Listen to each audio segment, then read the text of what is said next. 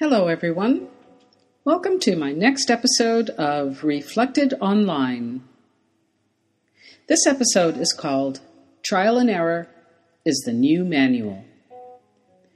Web 2.0 offers a plethora of useful free applications. While free is good, it means the producer doesn't owe you anything.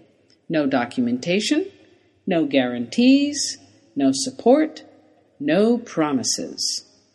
I bring this up because often I have to learn as well as unlearn Web 2.0 techniques. For example, I sometimes give myself only 15 minutes to do something because I've done it many times and I know how long it takes. But when I get to the website, it's completely different. In the best case, it only looks different, but all the functionality is still there. I just have to adjust to the new look which really is not so bad. But sometimes the functionality has changed. In that case, I have to unlearn something and figure out how to do what I want to do in a new way. That's going to take more than 15 minutes. In the worst case, the website is gone altogether, and I have to find a completely new solution or change my planned goal. This can be a bit frustrating once in a while, but it is the reality of these free Web 2.0 apps. They truly come and go. It's simply the nature of the beast.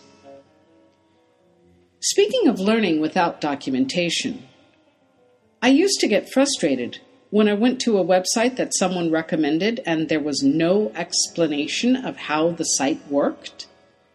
I finally got used to that. It took a while. I realize now that there is usually a tour or a demo somewhere on that homepage. And if not, it's a really simple application. And the producer expects me to click around on the page until I figure it out. This is actually the norm these days. Although I admit when I first started using computers, the norm was read the manual, then start messing around. Things are just different now.